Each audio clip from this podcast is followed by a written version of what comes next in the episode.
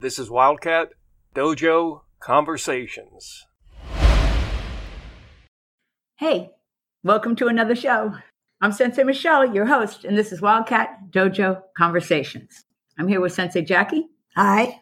And Landon. Hi, everybody. And we are going to talk about swords. I just want to say this subject is broad. R R R. Broad swords. That's an understatement. So it is definitely not going to fit into all one podcast. But we're just going to see what kind of mischief we can get into today. This seems like a ridiculous statement, but it was brought up over and over again in the research. So I'm going to say it out loud. Swords cut and stab. Hmm. That's what they do. like I wrote right in this. It it seems like a stupid statement, but since they kept on saying it in the research, I feel like that's what I should say in order to start this out. Must have some meaning. I got the idea to do this podcast because I watched a show once on this show called Unsolved Mysteries about a Japanese blade called the Masamune blade, and it's lost. No one knows where it is. And so we're going to tell you the whole story of that, but not today. Ooh, already a teaser. I thought that you were going to say we're going to start the investigation to find it. because that's our job. It would be like Sword Mysteries Uncovered. We are all looking forward to that one. Oh, yes, for sure. Anyway, the name of that blade, Masamune, that's the maker. Oh, Really? Yes, Hanjo Masamune. And in the show and online, I've heard it with this accent on two different blades. Because so it could be Masamune, the way I'm saying it, or Masanami.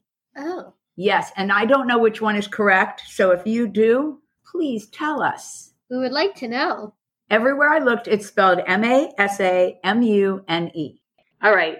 Because all this cutting information Ah. Ah. is so old, I thought we would start with the first sword ever found. Where and when was that, Sensei Jackie? Wikipedia, our best friend, answered that question in 3300 BCE, E, which I am reminding you that BCE is the replacement now for BC, and it means before the Common Era. Anyway, the sword was found in Turkey in a city called Arsiantepe. I hope I'm saying that right. Boy, that was really well said, right, Landon? good. We're a little jealous. I- I'm impressed. Me too. And the sword was made from bronze, but the bronze contained arsenic. They called it arsenical bronze. I myself have never heard of that, but maybe some of our listeners have. And, and if you have, please tell us about it because is the arsenic in that bronze poisonous? And would it poison the person who owned the sword? Like Really? just from holding it, or do you, would it poison you if you stabbed, Stabbed and then it, yeah. the, the arsenic got in your blood? Like, is that a whole nother killing method within was- that sword? And did they even know it was poison back in the day? Or was it not poison? It was just a mineral that was used in uh, strengthening the blade of the sword. We don't know. We don't know this. That's a cool question. But Quora, another site that I use quite often, agrees with the time frame, but it says that ancient Egyptians invented the sword during the Bronze Age. Both sites say the sword quickly came to symbolize strength, power, liberty, and military honor, which seems to continue to this day. That was cool. Yes. And before we go too far, I do want to reiterate the name of the site that we used, which is called knightsedge.com. Do you guys know any other sites that you were using a lot? Well, I used AmericanSwords.com, ArmsToArmor.com, HistoryNet.com, and Encyclopedia Britannica. Very nice. That's a lot of sources, Landon. I'm telling you. And Quora seems to come up in a lot of the things that I have researched. And I'm not quite sure why that one is there all the time. Okay, back on history. Now that we know where the first one, therefore the oldest one so far, So was far. found, let's round robin some history like we always do. People call swords the queen of the weapons because it is beautiful, deadly, and because it took special skill and know how to build it and serious skill and practice to use it. Uh huh. Beautiful and deadly in one sentence yeah, It's I- quite weird. In the chess board or in the chess game, isn't the queen the deadliest? she's the most powerful. Of course. So they're cool. right. It's the queen. It's the queen.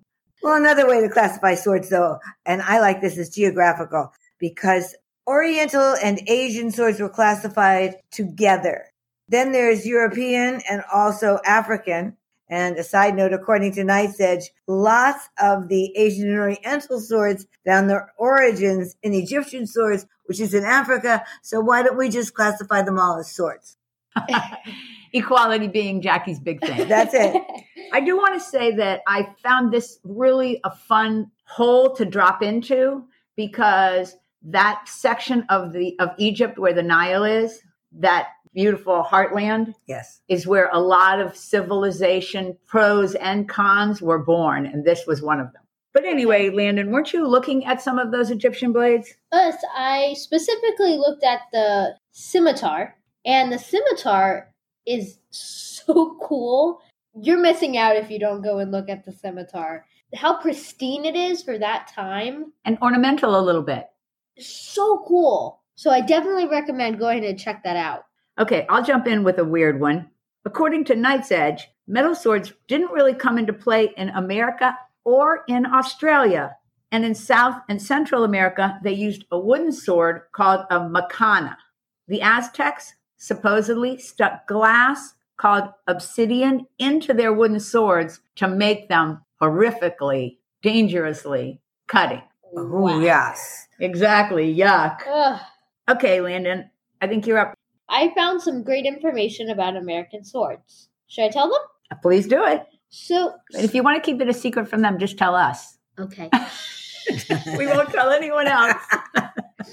Okay, here we go. Swords were made in North America from approximately 1750 to the present day. Mostly, they're government issued. They have changed shape and use with each generation, from the helmet pommel of the 1830s to the bayonets of World War I. I found a few private companies that made blades, but mostly knives. Also, the rarest American swords have sold for $5.5 million. Wow. That's a lot of money. That's a lot of money. Two pieces of trivia. On this first one was the most expensive one ever sold, $7.7 million, not American. Oh. I don't know what country. My brain feels like it's Egyptian, but I could be wrong on that because I didn't write that down on our fact sheet. And speaking of American made blades, my sister lived in Hawaii for a while and she sent me, and we're going to put this out as a tweet one day soon, right, Landon? That's okay. she sent sure. me a replica of an authentic Hawaiian weapon. So it's the shape and size of a ping pong paddle.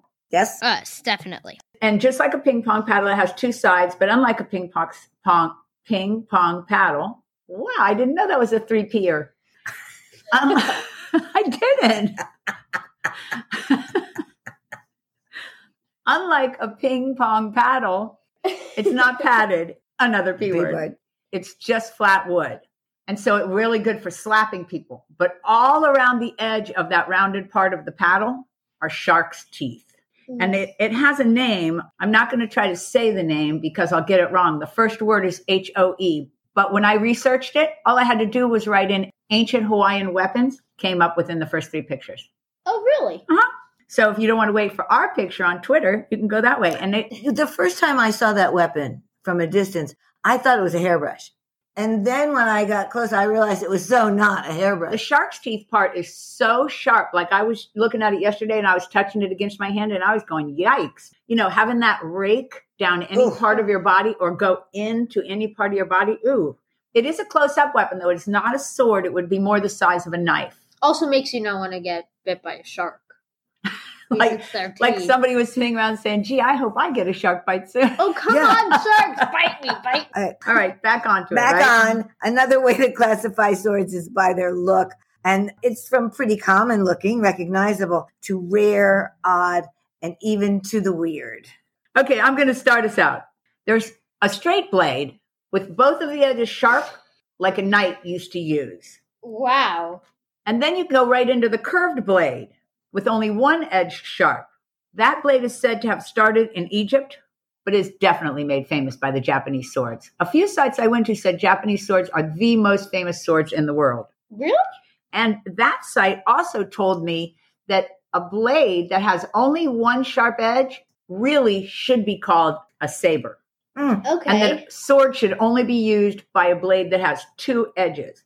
I'm pretty sure they're probably right, but you know, for all intent and purposes, let's just have some fun and call everything swords and get over ourselves, shall we? That's sensei. I'd like to. There's another one that is a, a single edged sword, but the end of it is uh, sputted or rounded looking.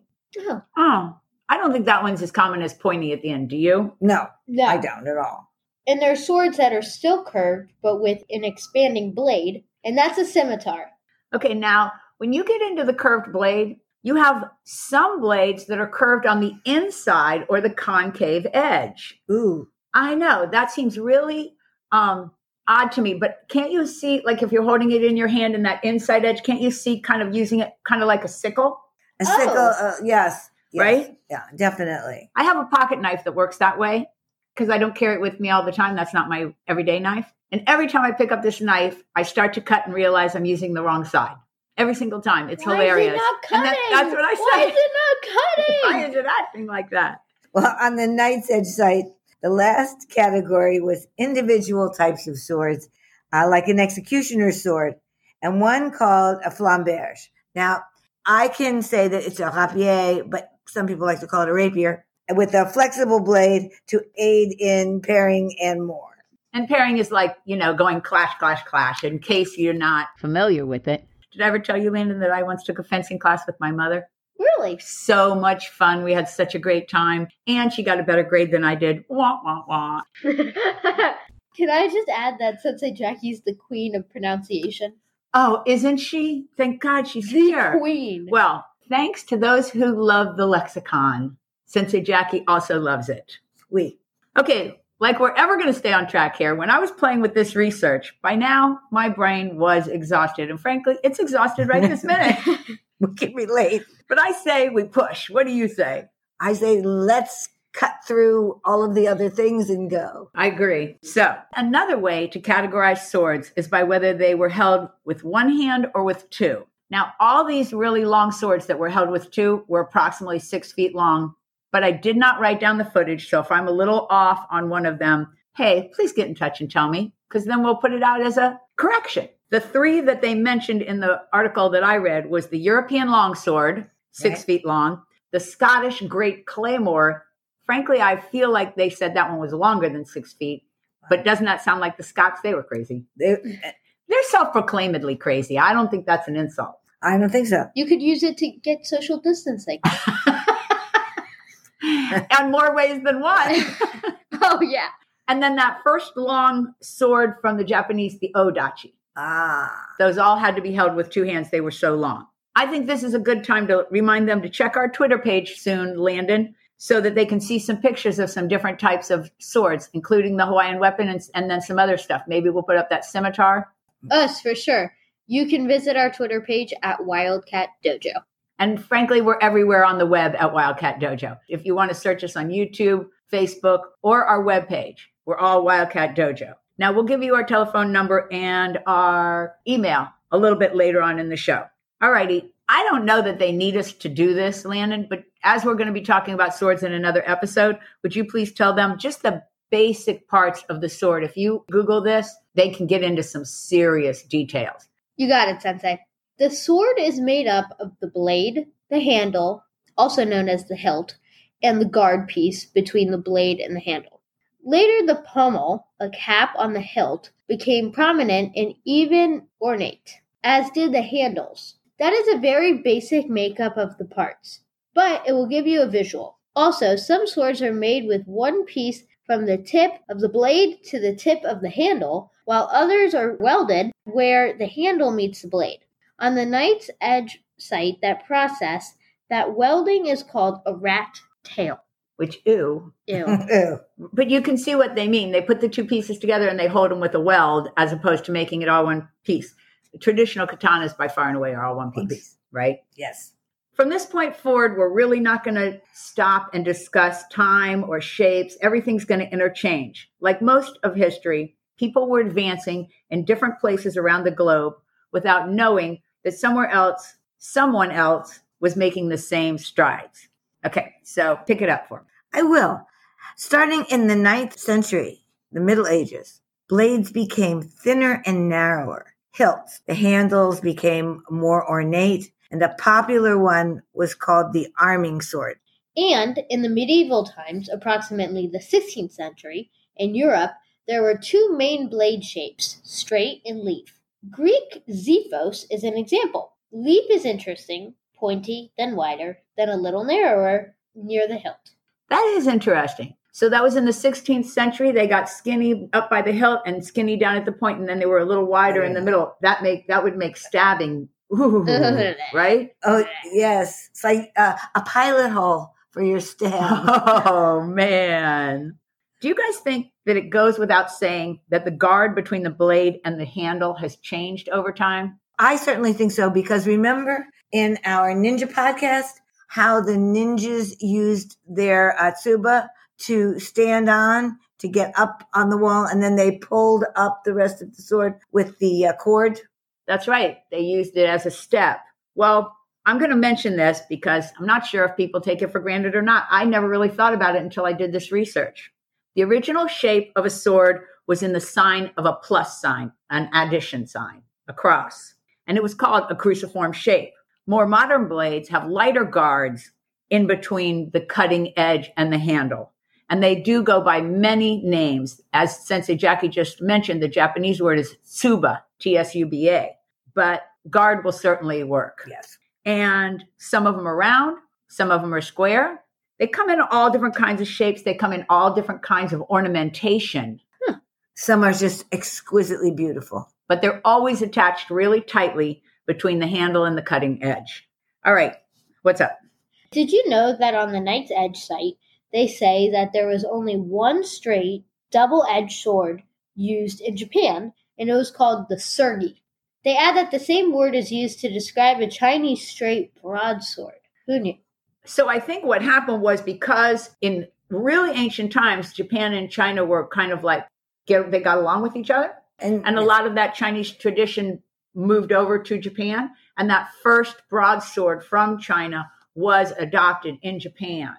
ah, And that's how that first sword started. And then, well, we'll tell them in the next podcast, that's when everything started to change when they wanted to improve the blade. But here's a teaser. Did you know that the curve of the blade is made from the heat and clay? Really? And clay. ooh, I knew I heat, but I did not know. know clay. I know. Okay, finish us up with whatever it is we're talking about here, Sensei Jackie. Let's finish this part up with the, the rapier or rapier, also known as the epee, spade, or espada, the Zorro sword. Okay, wait. You got to stop and love all the different Zorros. My favorite, Antonio Banderas. Puss and boots. right. I never knew the Shrek character was based on Zorro, and I want to know which one did he do first? Did he do the Puss in Boots character before he made the Zorro movie? We're going to have to look that up. I doubt it. you think he did that first? And- Sure, because I think that the Shrek movie made everybody laugh because they knew him from being the ah. swashbuckling Zor- Zorro. Okay. Anyway, this blade is made for fencing. It's quick, light, sharp on both sides, and pointed en garde. Popular in the 16th and 17th century all throughout Europe. Finally, we're getting really, really close to the Japanese katana. Yay! Oh, yes. Generally speaking, which is always a dangerous thing to do, Yes. curved blades are associated with Eastern culture, and the cruciform shape is associated with the European culture. Yeah. Mm-hmm. Do you have any more facts for us here? Sensei, I do have one more scimitar fact. Some experts say the scimitar was the curved blade precursor to the Japanese katana, Hmm. and it was first used in Central Asia by, guess who? The Turkish warriors. Ah, Ah. Ah. That's well, a we good found fact. the first sword. That's a cool fact. Okay, that does take us to our next episode, which is going to be on the Eastern blades. We'll specifically pick up with the Japanese katana. And from there, we'll move on to the Masamune sword. Meanwhile, here is a, a really major teaser on the Masamune sword, which I just couldn't believe when I found it out. You guys know how when you type a question into Google, it gives you alternate questions? Oh, yeah. Okay, so when I was searching the first sword ever found, that's what I typed in the oldest sword ever found. And here are some of the other questions that came up What is the best sword? What is the deadliest sword? What is the rarest sword? And what is the strongest sword? And the answer to all four of those questions was the Masamune blade. The same answer? Wow. That is cool, right? Uh-huh. That's pretty cool. The only question that wasn't answered by that was what was the most expensive sword? And that was that $7.7 million one that I didn't write it down where it was from. So I'm telling them, stay tuned because there is some excitement around the corner, right? Oh, yeah. We, we have enjoyed today's show, have we not? Yes, we have. That was fun. And what we would like to ask you to do, and we asked you just a few episodes back, is tell somebody about our podcast. Write a friend. Hey, when you're driving in the car with a friend, put us on and say, listen to this, right? That's put a us good on idea. the, the radio, although I don't, I, I put quotes around that because what do you call it these days? The Entertainment Center. What about if they can they attach our tweet to their tweet? Oh, yeah, oh, that would be cool. Can you retweet us? Retweet, retweet. that would be awesome. Thanks, guys. And maybe even mention us in your Facebook. Oh yeah, for sure. So, any of those things, we would so much appreciate this. Let's say we would. Meanwhile, we did not give them the phone number and the email, so let's shoot that out real quick. If you want to leave us a voicemail or a text, you do it at 954 350 1915. And the email is, Dojo Conversations at AOL.com. and let's mention Honor Athletics before we go home. Honor Athletics is our sponsor. They sell martial arts equipment and other stuff, hand weights, some apparel, some different kinds of t shirts and shorts and stuff. Some boxing uh, equipment. MMA stuff in Georgia and they work online and they are honorathletics.com. Hi, Cynthia. And they are also at, 770-945-5150. and you really get personal service when you call Cynthia direct, right? Absolutely. We love that about her. And don't forget to mention Wildcat Dojo for your 10% discount. With that, we're going to say goodnight. Bye everybody. Goodbye. Hope you enjoyed it. Oh, me too. See you guys next week. Thanks for being here. Hope you join us again next week on Wildcat Dojo Conversations.